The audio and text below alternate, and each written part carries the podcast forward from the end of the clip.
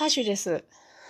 皆さん今日はジメジメした一日でしたね。お元気ですか？私いつも元気なんですけれど、ちょっと今日は元気じゃないんです。すいません。なのにラジオトークをしてるというね。寝とったらええやんっていう感じなんやけど、話したいことがあったんで話します。もうだらだら今日はちょっと話させてもらいます。すいません。えっと、先日、光る生き物っていうことでね、あの、ホテ、ホタ、もう間違えるな。ホタルを、えー、ホタルについて話しました。で、その日よりもうちょっと前かな。あの、私、毎、毎朝筋トレをしてるんですけれどね。で、筋トレをしてる時によくこういう風に、ポッドキャストをね、聞きながらやってるんですよ。で、その日は英語のニュースを聞いてたんですね。あの、流してるだけを聞き取れへんから。聞き取れへんけれど、その日のニュースは、あの、カリフォルニアの方の海が、波が光っているってニュースでね。まあ自然関係なのでちょっと気になって耳を凝らして腕立てとかしながら聞いてたんですよ。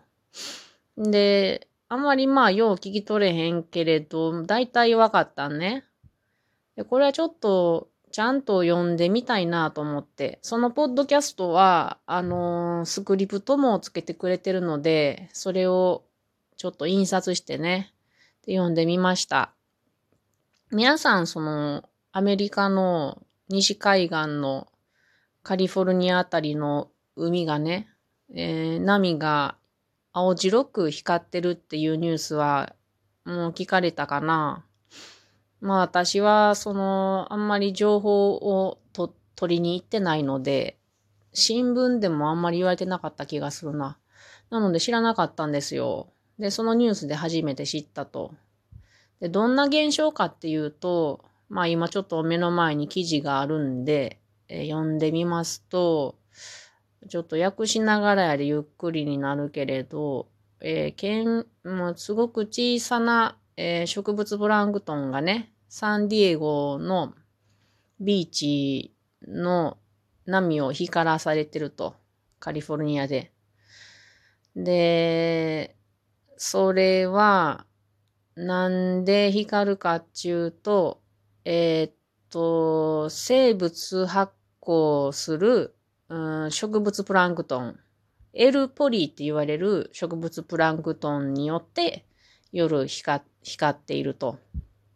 もう青白いね、ネオンライトみたいなやつです。あの、よくお祭りで子供らが手につけるよね。あの、ピカッと光る輪っか。あんな色ね。で、それは、えーっと、カリフォルニアの南部のビーチでは、まあ、ずっとそういう現象が起こってきているんだけれども、この、えーっと、10年で今年が一番、まあ、明るい光だ、光っているっていうことらしいんです。地元の人によると。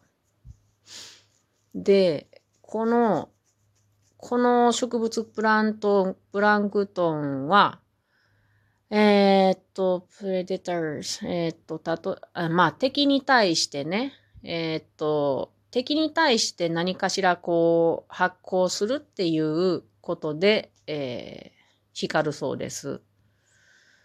んで、うーんと、なぜ今年はそんなに光ってるかっていうのは、まあそんなによくわかってないんやけれど、ただ言えるのは、この5年間、過去5年間で、えっ、と、ずっと、あのこの地域は、海の、あ、海の、うーん、ヒートウェーブ、あのなんだ、ヒートウェーブ、熱波っていうかな。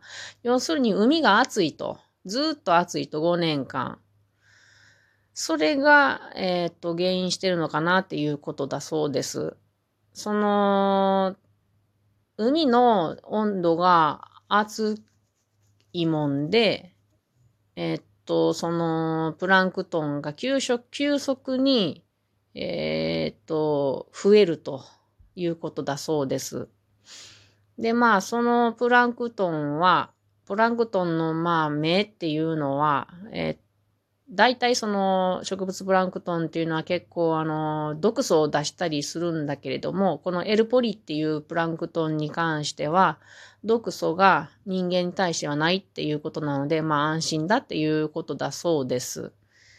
えー、これは、えー、な数日から数ヶ月生きることができるそうで、で、これは4日前のニュースですけですけれども、3週間以上このプランクトンは見られているっていうことだそうです。で、まあこれ温暖化の影響なんでしょうね、これ。で、5年間ずっと海の温度が暑いってね。で、よくカリフォルニアって森林が、あの火災になってますよね。自然に、あの、木と木が擦れて、こう、火災が起こって森林火災ですごく広大な森が、あの、焼けてしまうとかね。まあ、暑い、暑いんですね、乾燥して。うーん。で、なんか、この、後で YouTube 見てもらったら、どんなんかってわかると思うんですけど、まあ、現象としてはすごく美しいですよ。なんか、不思議な感じですね。昔のなんかディスコのライトが海で勝手になんか光ってるみたいで美しいし、サーファーが波にね、乗って、そしてその波が光っているっていうのはなかなか美しいものです。だけどその原因を考えてみると、浮かれてはいられないなって思いますね。なんかこう、ちょっと私の心の中で、焦っている部分があります。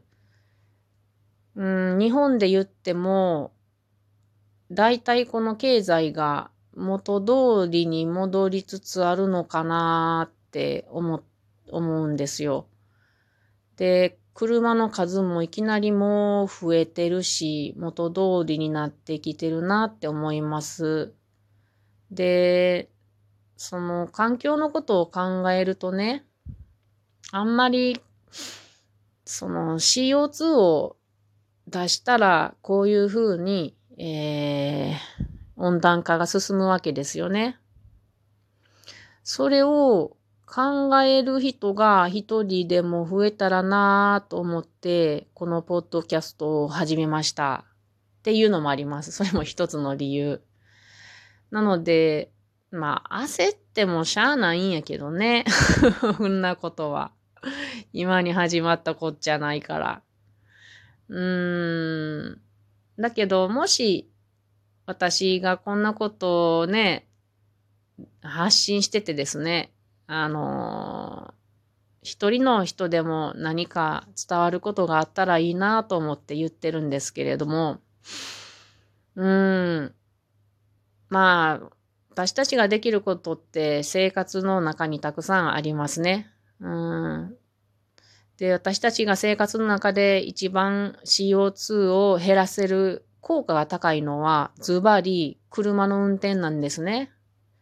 なので、温暖化をちょっとでも遅らせたいなとか思ってもらえたら、車の運転をちょっと見直してもらえるといいなと思います。例えば近くのコンビニとか、近くのところへ行くのにその車は必要なのかなとか、歩いて行けるんじゃないかなとか、自転車で行けるんじゃないかなとか考えてもらえたらそれだけでも嬉しいなと思います。あの、夏なんでね、私はよく自転車で移動するのは好きですけど、夏は大嫌いです。もうね、焼けるし嫌なんですよ。帰って日傘を差して歩くのはすごく好きです。結構気持ちいいですよ。で、必ず私はあのタオルを持ってね、小さなタオルを、汗が出てきたら拭いてると、まあまあ快適に歩けます。無理はしたらあかんけどね。でね、これね、数年前流行ってたけど今どうなんかな。男性も日傘さした方がいいと思うんですよね。この快適、そしてなんか見た目にもエレガントなんで好きなんですよね。ぜひ男性も日傘をさしてみてください。そして夏のえー、まあ、そこら辺を歩いてみるっていうのもやってみてもらえると、体が強くなるんですよね。うん。体が強くなると、脳もスギッとしてきますし、何もかもいいことずくめです。何より、えー、地球に優しい。そして自分たちの体も強くなる。こんなにいいことはないですよ。私たちは賢く歩いて体を使って、そしてハイテクな、うーん、環境に優しい機械はどんどん使って経済を回していけたらなと思います。ちょっと今日はこんなぼんやりした話ですいませんが、ご了承ください。もう今日はよく寝ます。この頭痛は、あの、寝不足から来てるからね、もう寝たら治るはずなんやけど、今日の夜はしっかり寝ます。ではまたね